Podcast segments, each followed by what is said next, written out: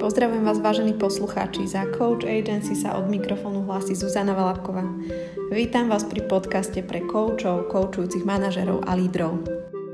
Pozdravujem vás, vážení poslucháči. Od mikrofónu Zuzana Valapková a dnes sa budem rozprávať s Daliborom Bednažíkom o koučovaní, o múdrosti, o pohľade na svet, o všeličom zaujímavom, o hudbe, možno, že aj. Zdravím ťa, Dalibor. Ahoj, čaves. Čaute. Sú tu nejaké školy koučovacie? A že tá tvoja je tiež má nejaké špecifikum ako integratívny coaching. A že čo to vlastne je? Integratívny coaching je prístup postavený na polaritách, vnímaní polarit, akceptovaní, že sú, že sme v polaritách, lebo tak vnímame a a integratívny coaching znamená, že integrovať tie veci, ktoré vyzerajú ako nezlučiteľné a v našich životoch a žijeme s nimi a v nich a sú súčasťou našich životov. A potom to tak, ani to neviem povedať presne, tak prirodzene sa vynorilo, že tá integratívny, lebo som to nemohol nazvať, že primitívny coaching. lebo v skutočnosti je to primitívny coaching, že ozaj o jednoduchosti veci, ale to nemôžeš do sveta ísť tým, že primitívny coaching, tak integratívny, ale ten integratívny je o tom princípe, že sa integrujú polarity, ne aby sa stratili, ale že je to o tom dynamickom vzťahu medzi protipolmi. Uh-huh. Keď premyšľam nad takým tým výcvikom, ja mám tiež niekoľko, a ako si to mám predstaviť, že ľudia, ktorých ty trénuješ, aby boli kouči, takže že čo vlastne možno robíš inak ty v tom um, tvojom koučovaní alebo v tej tvojej koučovacej škole, ako je napríklad nejaký transformačný coaching alebo nejaký brief coaching alebo nejaký, neviem, ešte ďalšie prístupy sú tu neuroleadership, že v čom je to tvoje takéto špecifické? No rozdielme coachingy skôr na technické a principiálne. Mm, okay. Technické coachingy chcú naučiť zručnosť alebo ľudí technikám. Mm-hmm. Aby vedeli čo najlepšie techniku. A teraz to je jeden prístup, to je taký prístup, ktorý vytvára určitú remeselnú úroveň a to je OK. To znamená, aj maliar si musí vedieť technicky namiešať veľmi dobre farbu. Aj taký Picasso. Ale namiešaním farby nikdy nevzniká maliar. Tým vzniká len namiešanie. To je to isté, ako s pomocnými koliečkami na bicykli. Koliečka na bicykli sú technika, ktorá pomáha cyklistovi, aby sa naučil. V principiálnom prístupe, čo je teda berem aj, že ja to robím, že ten hlavný účel nejakej techniky je len porozumieť princípu pod tým. Ak človek porozumie princípu bicyklovania, dá preč techniku, dá preč pomocné kolečka a bicykluje. A teší sa z bicyklovania. To znamená, že jedna z dôležitých vecí na výcviku je, že ľudia na konci výcviku, že nemajú byť viac ako ja. Cieľom je, že na konci výcviku majú byť viac akí sú. Čiže časť toho výcviku je o tom, aby sa človek niečo naučil. Časť je, aby sa odučil. A veľká časť je, jak zmeniť niektoré veci, tak prijať niektoré veci. Ale ne podľa toho, že jak im ja poviem, ale len vytváram podmienky, aby to mohli si všimnúť samých seba a rozlišovať, čo je o nich a čo nie a to cestou nakračovať. To je asi tak rozdiel, jak že keď niekto si kúpi veľmi drahý foťak, to má drahú techniku, ale môže urobiť kvalitné fotky z hľadiska technologického, mm-hmm. ale nie z hľadiska fotografa. To znamená, základný rozdiel aj medzi tým technickým prístupom a tým prístupom principiálnym, autor robím, je, že nezáleží na to, akú máš techniku, ale zásadne záleží, kto ju používa. A samozrejme aj Picasso, keď chce urobiť far, mal, oné, malbu, musí vedieť si dobre namiešať farbu, ktorú si praje. To je tá technická mm-hmm. časť. K tomuto si prišiel, alebo toto ti niekto odovzdal a ty to ako prístup dávaš ďalej? Že ako, to, ako si k tomu prišiel? Chcel? Pravda je taká, že, má, že boli veľa dobrých učiteľov a aj v tom tradičnom tajči alebo v psychoterapeutických prístupoch veľmi skoro to, to tolerantné učenie, že keď nás učili, tak učili hlavne, okrem toho, že sa nasledovali techniky, hlavne vnímať, čo tie techniky spôsobujú. Ne, že ja mám používať techniku, aby som čo najlepšie ju... Áno, že čo najlepšie ju urobil. Ale druhá vec presne je, čo tá technika robí so mňou. To je zásadné. Mm-hmm. To, čo ja len robím, aj to, čo ja keby s ľuďmi preberáme, v skutku je pravda to, že ja si všímam, čo ľudia so sebou robia mm-hmm. a som prekvapený, aké ľudia cesty nachádzajú životom a ja, keď si niečo všimnem, čo ma zaujme, tak to ja keby chytím, dám tomu trošku tvar a vrátim to späť. Tá moje hlavné je, čo robím s ľuďmi, je, že vytváram priestor, ja keby ani, aby mohli robiť, alebo že počujem veci, ktoré oni vyslovia a nepočujú, ale ich vyjadria, či už slovami alebo inak. Čiže tá, tá práca je nádherná, taká umelecká, a nie je to technická činnosť, ale tie niektoré technické zručnosti treba, aby človek mal, ale sú pomôcka vtedy, keď neviem čo. Mm-hmm. Mi pomôžu sa vrátiť k nejakým otázkam, ktoré mi pomôžu, mi pomôžu znovu vrátiť sa, ak sa povie, na trať. Ale inak v skutku dominantné je to, to vnímanie polarit je veľmi dôležité, lebo čím presnejšie človek príde s, s nejakým problémom alebo s niečím, tak zároveň prichádza aj s tou druhou stranou mince. Nelen s jednou, ale príde s tou jednou stranou. Jaké boli tvoje začiatky koučovacie? V 2004 v Prahe, keď som robil ešte, bol som u jedného zamestnávateľa, konzultant, robil som veľa s Garudou, takou dánskou metodikou a klient chcel okrem toho, že sa urobí assessment, manažersky. Ja som veľmi túžil robiť systematicky ďalej s ľuďmi. A tam bola prvá príležitosť, to bolo generál a 7 divíznych ľudí v takej IT firme. A preto som ja aj odišiel z tej konzultačnej firmy, lebo ona sa venovala len tej auditovej časti. A ja som si prijal systematicky robiť s ľuďmi. Preto som proste išiel na psychológiu a porodenská psychológia a počas štúdia psychológie som išiel terapeutický výcvik. Nechal som sa ako prvý Slovak hospitalizovať v Lázinci ako študent a oni povedali v Pezinku a oni povedali, že jasné, že na dva týždne, jak všetci študenti. A ja som povedal, ne, bol som prvák. Bol som prvák na psychológii, ja som povedal, že ne, ja si prajem kryciu diagnóza a psychoterapeutickom oddelení chcel by som 6 týždňov byť úplne jak normálne, zažiť to, aký život, čo, žiť medzi tými ľuďmi, čiže som bol, bol som na izbe toto a potom po mne už išli ďalší. Čiže, čiže mal som takú predstavu nejakú, tak to nejak vzniklo v tej túžbe robiť s ľuďmi, preto som odišiel z matfizu na psychológiu a vlastne začal toto veci, lebo som chcel in, robiť s ľuďmi. Tak, tak to vzniklo, že mi docvaklo v nejakom bode, že čo chcem robiť, ale nebolo to jasné, to ani teraz není jasné, čo budem robiť o 5 rokov. Mm-hmm. Rád by som aj muzike sa venoval.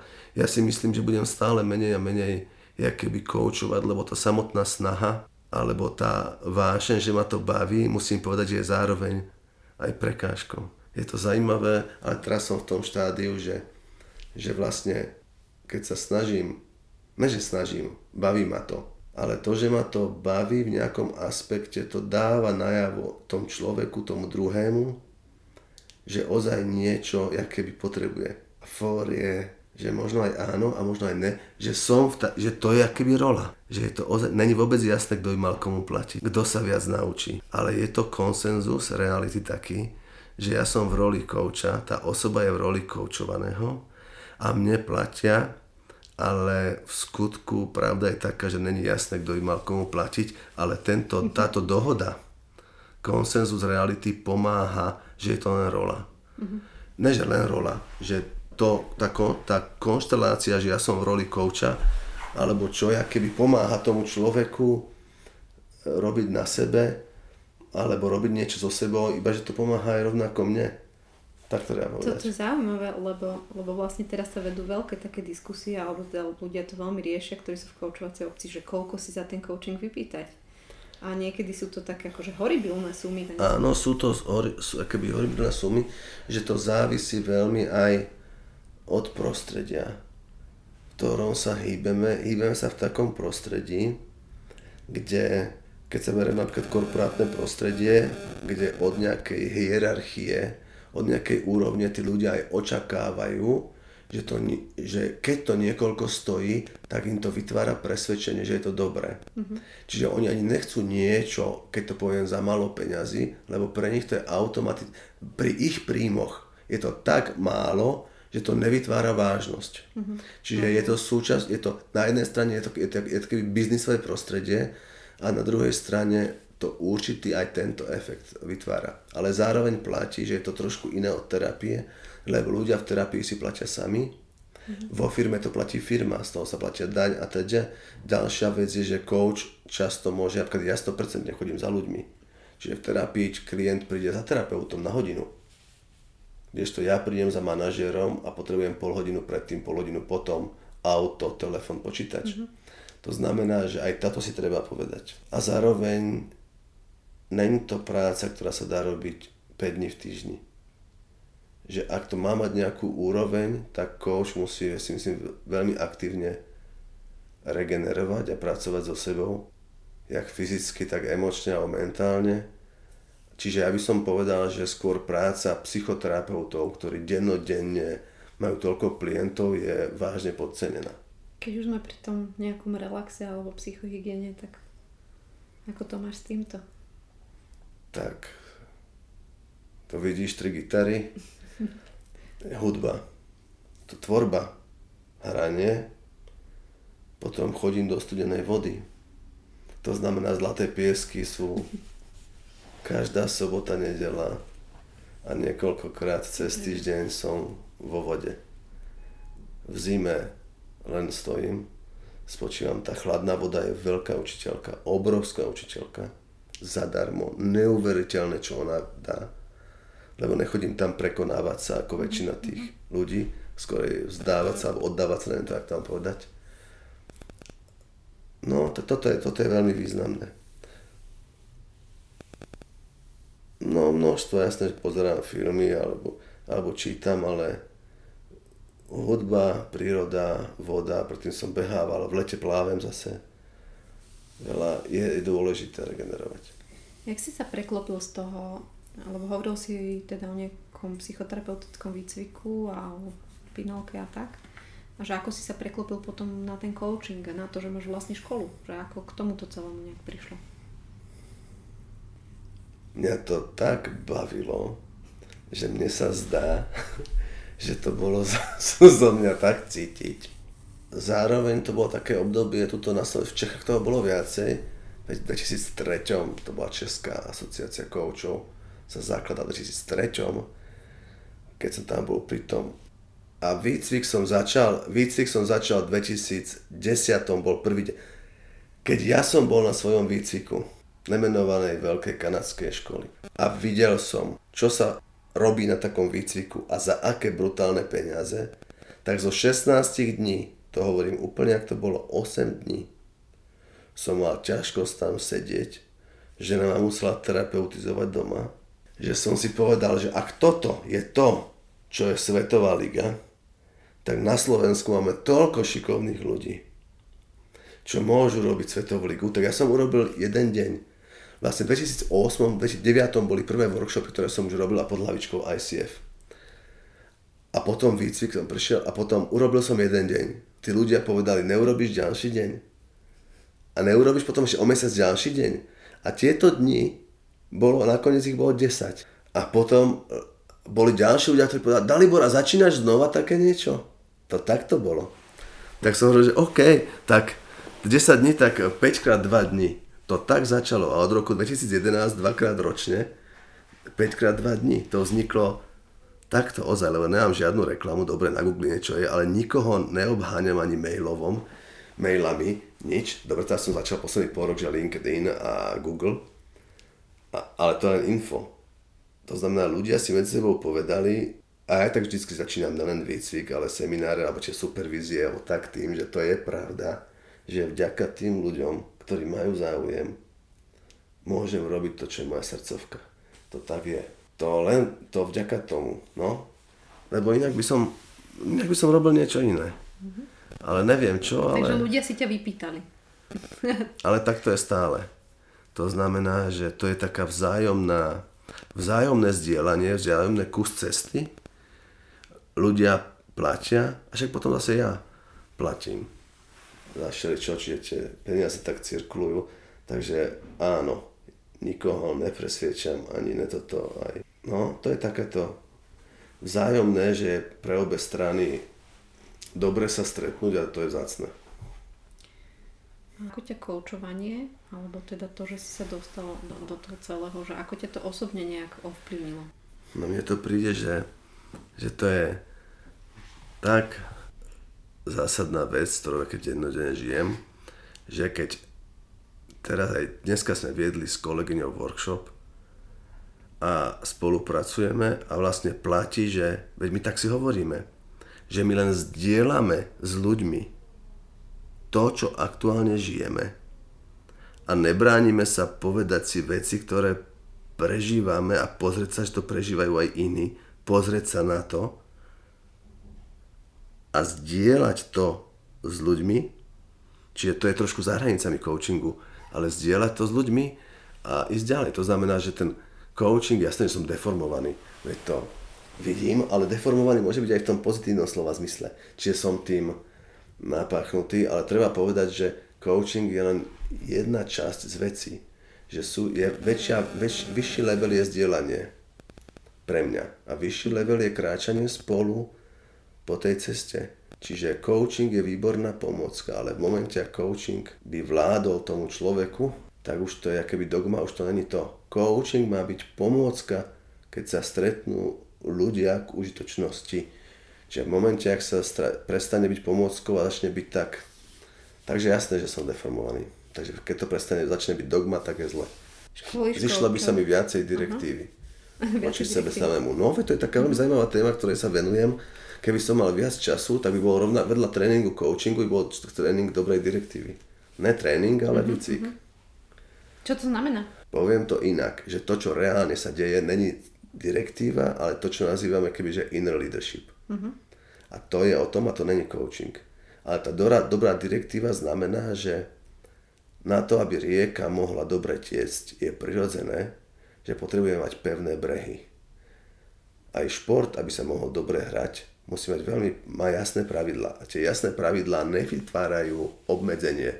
Uh-huh. Vytvárajú priestor, v ktorom môže perfektne tá hra prebiehať alebo tá rieka tiecť. Čiže tento typ direktívy, že sú veci, ktoré že dobre mať hranice a vedieť s nimi zaobchádzať, jak voči deťom, tak ty asi pri deviatich deťoch vieš lepšie ako ja. Čiže, čiže toto je tá direktíva. Alebo ten inner leadership, to je, keby to, to je zreál, to už je zhmotnené v realite. To je o tom, že to, ako zása, riadím seba, má zásadný vplyv na okolie, alebo ako vnímam to okolie. To znamená, coaching je veľmi dobrá vec, že čo robím s človekom alebo nejakú techniku, ale v psychoterapii je dávno vyskúmané, že absolútne najväčší vplyv na tú druhú stranu má kto som v danom momente. Mm-hmm. A kto narába, kto je prítomný. Čiže ak viem byť viac prítomný tak, ako som, má to veľký vplyv na tú osobu, že aj ona môže byť s dôverou taká, aká je. Takže je to takéto vzájomné. No a tá direktíva, tomu sa učím. Hľadaš hranice na svoj brej. V čom? U detí je to perfektne vidieť, že dieťa je veľmi inteligentný tvor a skúša. A cíti, či rodič je rozhodnutý alebo ešte nechá sa. A je veľmi zaujímavé, že to vnútorné rozhodnutie, ak nastane, že tu je hranica, dieťa to veľmi rýchlo vníma a prestane tlačiť. A toto zvieratá alebo psy majú úplne prirodzene. Čiže toto, že mať, vnímať vlastnú hranicu, ju neprekračovať a stáť si za ňou, aj keď to môžem riskovať, aby som povedal, že zostať, byť prirodzene taký, aký som v prostredí, kde sa patrí niečo iné, je veľké riziko a pre mňa v mojom prípade keď som, že ja som taký oné, že nemám toľko dôvery a odvahy, že toto sa učím a jedna z tej direktívy, a direktíva neznamená príkaz. Mm-hmm. Direktíva môže byť, že keď idem do ľadovej vody, som povedal, že myslím niektoré veci v živote áno, vážne, že áno. Ale povedal som si, že odpoveď nebude áno, lebo ja viem kecať. Vojdem do vody, ktorá má 0,7 stupňa, ak niečo myslím vážne, ale nebojovne, že ozaj tým v tej vode poviem, že áno, že fakt niečo myslím vážne a nedá sa vojsť, dá sa vojsť na silu tej vody. Čiže tá direktíva, keby je to, to môže byť úplne niečo iné, ako to obyčajne pod tým si myslíme. To môže byť veľmi, nechcem povedať, že pokorné, že to môže byť prijatie toho, že nejaký som a rešpektovanie toho seba.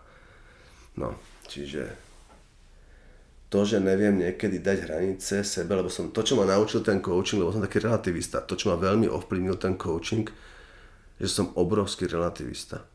To znamená, že ľudia, jedna vec je, čo sa hovorí, ako by sa malo žiť, ale to, ako ten život reálne prebieha, to ma najviac zaujíma.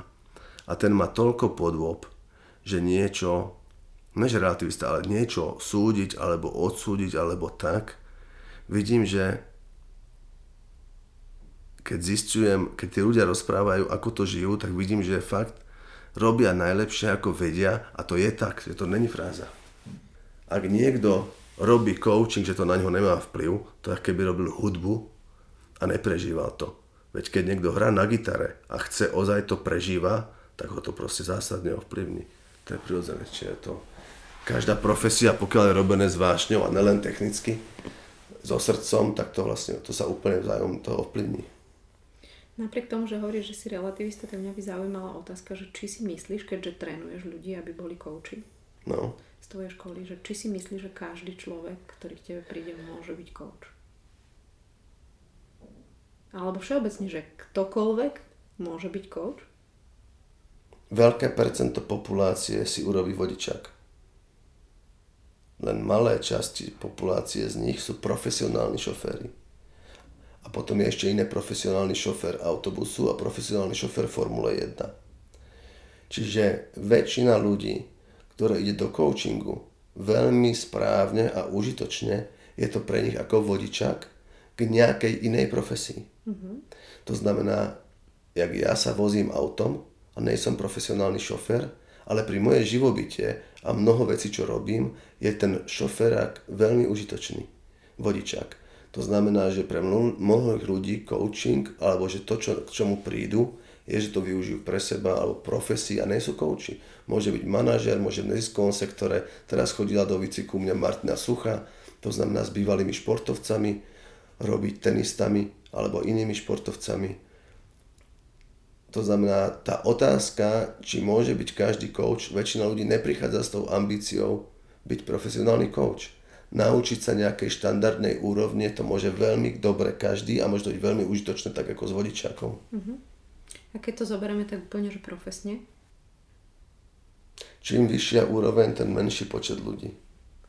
Prirodzene, lebo v nejakej je modná vlna a tá modná vlna spôsobí, že mnoho ľudí sú rôzne dôvody, prečo idú. Lebo sú ľudia, ktorí idú do coachingu preto, lebo nechce sa im robiť dlhodobú psychoterapiu, majú nejaké iné vzdelanie a chcú pomáhať ľuďom a toto je akéby rýchla cesta, mm-hmm. lebo tá profesia není tak vyvinutá, zároveň nemajú čas na 5-10 rokov, jak je psychoterapia. To znamená, aby som doprial tí, čo tu chcú robiť na profi, aby mali niečo odžité. Vieš, čiže keď máš 9 detí, tak akože... No to je 9 vysokých škôl, ne? takže, takže Takže to, čo je dôležité, je mať niečo odžité a vnímať, že ten život ako beží a človek narazí a potrebuje sa vyrovnávať s vecami. Čiže vtedy môže robiť človek coaching. Ale každú vec, ktorú chce robiť človek profi, tak je to, ako ja to mám rád v tradičnom kung fu, že tradičné kung fu znamená 4 veci. Kung fu môže robiť človek čokoľvek, to môže byť aj aj varenie a kung fu, lebo kung fu není len tie bojové umenia. V tradičnej Číne kung fu znamená, že robíš niečo. Kung je práca. A fu je prístup k tej práci. To znamená dlhodobo, systematicky, s vášňou a intenzívne. Je to úplne ako v športe, v hokeji, veľa povolaných a potom málo. To, to, to je tak prirodzené. To je prirodzené. To znamená, že že aj ja neviem úplne, že kde je môj strop alebo čo, ale prirodzene je mnoho šikovných ľudí a veľmi veľa, sú aké tri skupiny koučov v tej módnej vlne. Sú obchodníci s coachingom, mm-hmm. ktorým je jedno, či je to coaching alebo oni sa predávajú ale sú to obchodníci. To nie sú kouči. Ale lebo tam je poptávka, keď bude nejaká módna vlna po niečom inom, tak zase budú predávať iný produkt. Ako a ľudia tvária sa ako kouči. týchto? Poviem ti. A potom sú remeselníci. Remeselníci je, že robia dobré remeslo a to technicky. Ale nikdy to nebude coaching na tej úrovni vyššej, lebo na tej vyššej úrovni nemôžeš robiť techniku. Lebo keď robíš, nasleduješ techniku, nesleduješ ani seba, ani toho človeka, robíš nejaký štandardný postup a to môže robiť aj robot. V nejakej miere. A potom je tá umelecká práca, čo by som nazval. Obchodníkov rozlíšiš tým, že ich hlavný cieľ je predať a seba predať. To znamená, tí, čo masírujú trh a, a, a vyhlasujú sa za najlepších alebo neviem čo, sme v takom svete, kde toto tiež funguje a je to tiež dôležité, že má to svoju klientelu. Ale to je jak v hudbe. Je ten pop music, stredný prúd a potom je aj niečo, čo nazveme, že nevážna hudba, ale kvalitná hudba a môže byť aj kvalitný pop. Ale to, čo beží v rádiu, všetci vieme, že veľakrát ten zámer v pozadí producentský je finančný a nie hudobný. Je to len zhodou okolností, že sa robí hudba. Čiže aj v tom coachingu ten obchod, ale kým sú poslucháči alebo kým sú klienti takého typu, tak prirodzene budú aj takí, a využi- takí coachi. A to sa aj využíva tá nevedomosť trhu, že to sa postupne kultivuje trh jak s každou vecou, ktorá prichádza na trh. A ten najvyšší level, tí umelci? Ako by si ty vedel, že si si vybral kouča umelca, alebo podľa čoho? Vyšší stupeň, ako robiť coaching, je žiť, žiť život v prítomnosti a naplno, lebo to má z dlhodobého hľadiska o mnoho zásadnejší vplyv.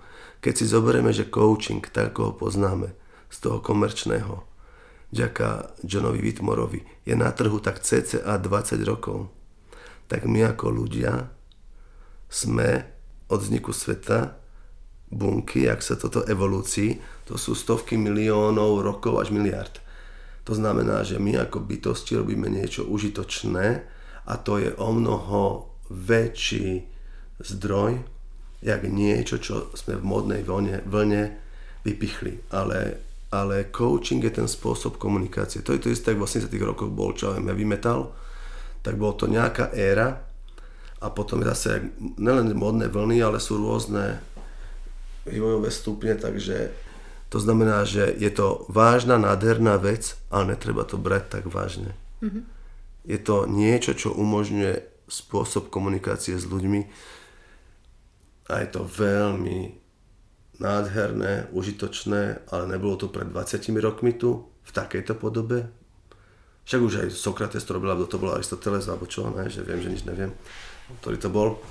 A za 20 rokov zase nevieme, čo bude. Ale tento prístup tu stále bude, ale môže sa nazvať inak. Mm-hmm. My sme ne, že sa niečo vynašlo po ére direktívy tom technologickom priemyselnom, keď sa chcelo všetko štandardizovať. Tá direktíva vo firmách všade bola, lebo stroje a teda. Sme sa len vrátili, sme objavili niečo, čo není nové, len sa k tomu vraciame to, tak by som, ako to je úprimne, ako to je. Mm-hmm. A dalo sa tomu názov, sa to zabalilo a našlo to cestu. Nechcem s tým znevažovať coaching, ale treba povedať aj pravdivo. Čo ťa v tvojej práci najviac prekvapilo alebo sklamalo? Najviac je prekvapujúce, aj teraz to bolo naposledy piatok a dneska je pondelok, na supervízii a mentoringu stále ma prekvapuje a to fakt je neuveriteľné, ale je to realita, ako ľudia nachádzajú cesty. Že im pomáhajú veci, ktoré stále by som niekedy pomyslím, že je toto možné?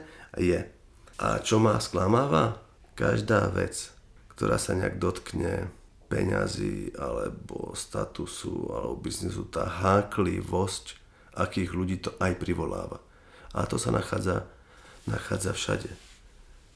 Alebo jedna vec, ktorá je ozaj vážna, ale tá súvisí s kultúrou, že ľudia veria a prajú si v tom konzumnom svete, tak ako v lekárni dostane pilulu, že nezmením sa, len chcem pilulu, tak aj v coachingu sú kouči, ktorí, však to je všade, ale že, že, že sa hovorí, že urobi nejakú techniku alebo niečo a zrazu mu bude fajn. Ja keby, že povedal by som, že sa, ale to je všade, že zavádza, neviem, jak to mám povedať. Jak v Matrixe. Hm. Jak v Matrixe. Ale to je, to je všade, ale bola, kedy ma, mi vadili tí obchodníci, keď tak poviem, ale teraz ne. Ale toto, čo hovorím, nesúvisí s coachingom, súvisí s tou kultúrou konzumnou, kedy sa za riešenie vydáva niečo, čomu ľudia veria a v skutočnosti to nepomáha. To znamená, že ak má coaching pomáhať, tak to stojí človeka námahu toho klienta. A klienti chcú beznámahové riešenia, mnohé veci ozaj stačí niečo si uvedomiť, je beznámahové ale veľa vecí vyžaduje námahu a preto má človek problémy, lebo buď to nevníma, ale keď to vníma, tak chce, aby aj to bolo bez námahy. Mňa zaujíma, že keď príde taký klient, alebo keď príde taká zákazka, ktorá nie je úplne OK s tvojimi hodnotami, alebo s tým, čo nejak vyznávaš, čo máš v sebe, že čo si, takže čo vtedy robíš? ľudia, ktorí si myslia, že sú majstri sveta a všetko vedia, nikdy, nikdy sa s nimi prakticky nestretnem, lebo na čo by sa otravovali s nejakým koučom, lebo nič také nepotrebujú. Po druhé, občas stretnem niekoho, veľmi zriedka, čo by som označil, že je to človek, z ktorého by som nechcel stretávať, ale väčšina ľudí je dobrovoľných alebo má záujem a to, že sa vieme stretnúť ako človek s človekom, je, úplne, je, je, fakt, je to fakt zaujímavé. Je ozaj, som vďačný, že môžem sa živiť spôsobom, že žijem život tak ako, že môžem žiť tak ten pracovný život, že som osobne s niekým a zdieľa mi, že ako kráča cez ten život. To je úplne, že pre mňa to je, jak keby zmysel života dáva. A samozrejme, keď toho veľa, tak je to únavné. Tak je to únavné a znamená to potom drinu a tam si musím dávať pozor. Ľudia, s ktorými spolupracuješ, sú podobne naladení? Alebo ako si vyberáš ľudí, ktorý, s ktorými teda ideš do spolupráce? Možno aj ako kouči, ale možno aj ako klienti? No, klienti si vyberajú mňa uh-huh. a do spolupráce. Ja by som povedal, že je to o vzájomnom takom tom spolutvorení niečoho a tak vzniká spolupráca. Ale niekedy aj pragmaticky proste potrebujú niečo vyriešiť, majú, alebo, alebo tí manažéri majú svoj budget na, na individuálny rozvoj a, a ho čerpajú a idú. Takže ináč, keď takto sa bavíme o coachingu, že v skutku iné veci zaslúžia aj pozornosť, tak by som to povedal. Uh-huh. A ktoré sú to veci? Neviem, teraz som dneska stretol jednu, čo má 9 detí. že, že niektoré veci majú pozornosť, lebo je to módna vlna, ale aj keď to není módna vlna, lebo je to, čo ja viem, profesia.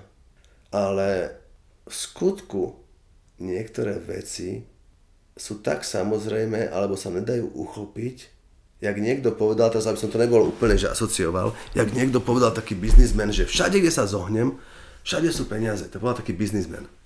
Však to je taká, taká známa veta. A vtedy ma napadlo. Sú veci, ktoré nič nestoja. Nedajú sa kúpiť. Môžeš ich stratiť.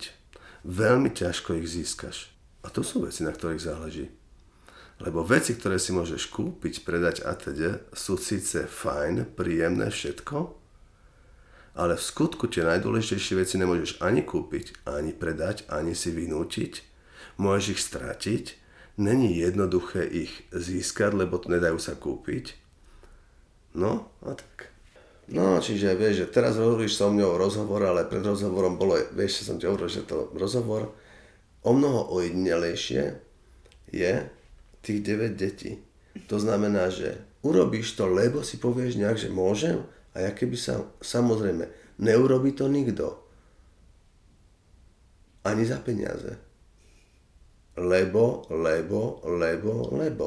Lebo to urobiť je iná, iný prístup alebo iná hodnota. Ale z, hľadiska miliónov rokov coaching je veľmi zaujímavá vec, ale z hľadiska miliónov rokov človek je o mnoho úplne rádovo inde, rádovo inde úplne zaujímavejší. Lebo tá evolúcia za tých milióny rokov v tom lese, kde nám bolo zima a bojovali sme o prežitie, sme museli všetko využiť a my, čo sme prežili, že sme tu, znamená, že sme není slepá ulička, že sme strašne veľa dobrých vecí urobili, že sme milión generácií, každý z nás, a sme tu. To znamená, aj keď si od niekom môže mysleť, že je hlúpy, lenivý a tak ďalej. Není to pravda. Lebo aj ten človek, čo vyzerá akože lenivý, milióny rokov je milión tá generácia. Jak lev, 90% z toho času leží, není lenivý. Tí levy, čo behali za každou intilopou, neprežili. Ostali už ten len tí levy, čo 90% času ležia. To je inteligentné správanie. Lebo tí levy, čo tak nerobili, už nežijú. Sú len títo. No ne? Naskytuje sa mi otázka, či mám byť lenivý. Ale je iné lenivý. Chápem. No, je iné byť lenivý a je, to je presne jak v coachingu. Je veľmi rozdiel, to je ten iný leadership, či vedome nekonám, a je to spôsob konania, ktorý má veľký vplyv, ale žijeme v kultúre, že treba niečo robiť. A tie polarity hovoria, že čím ja viac som a inteligentne nekonám, ale to není, že lahostajnosť a kašlem na klienta. Naopak, veľmi aktívne som prítomný, ale vo vytváraní podmienok a polarita spôsobuje, čím ja menej ja keby konám, tým má ten človek väčší priestor na konanie. A funguje to. Takisto ako vo firmách, čím viac je viacej direktívy z hora, tým je väčšej pasivity z dola. Lebo tie polarity platia. Čím viac chcem, aby mi chutila sladká čokoláda, nedám si predtým med. Dám si predtým kyslú uhorku. No a myslím si, že čím ďalej s tým rozprávam, tým zistujem, že asi o tom coachingu ne, že menej rozprávať, ale možno má zmysel aj prísť k tomu, čo sa mi zdá, že, že smerujem, že to, čo robím, to, ako som, že z hľadiska nejakej dohody, konsenzuálnej reality, ktorej sa nachádzame, potrebuje to v rámci roli mať nejaký názov, aby mohli klienti si nájsť. Ale to, čo sa deje za tým, není coaching, ale je stretnutie dvoch ľudí k téme, ktorú prináša ten človek. A určite tá metóda je akýby coachovacia. Coaching by som prirovnal, že je niečo, čo nám pomôže byť užitočne spolu prítomný, by som priam povedal, že nádherne prítomný, čiže zveličovať význam coachingu na úkor toho, aké je vzácne, keď sa dvaja ľudia stretnú,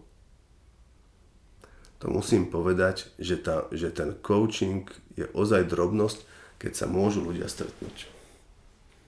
Máš nejakú obľúbenú knihu alebo niečo, čo si prečítal niekoľkokrát? A čo by si odporúčal ľuďom, aby si určite prečítali? Tak, keď som považovaný za rebela, tak by som, od, ne že rebela, ale že ma taký svojský, odporúčam prečítať od Hermana Heseho Siddhartu. Lebo štandardnými postupmi sa dostaneme ľudia k štandardným výsledkom. Umelecká činnosť vyžaduje umelecký nejaký prístup, ktorý není štandardný úplne, čiže lebo, lebo týmto štandardný. Čo odporúčam? Určite pre mňa v posledný rok, keď poviem, určite Eckhart Tolle so silou prítomného okamžiku je veľmi silná vec. Určite ten Gibran s prorokom je silná vec. Škola malého stromu.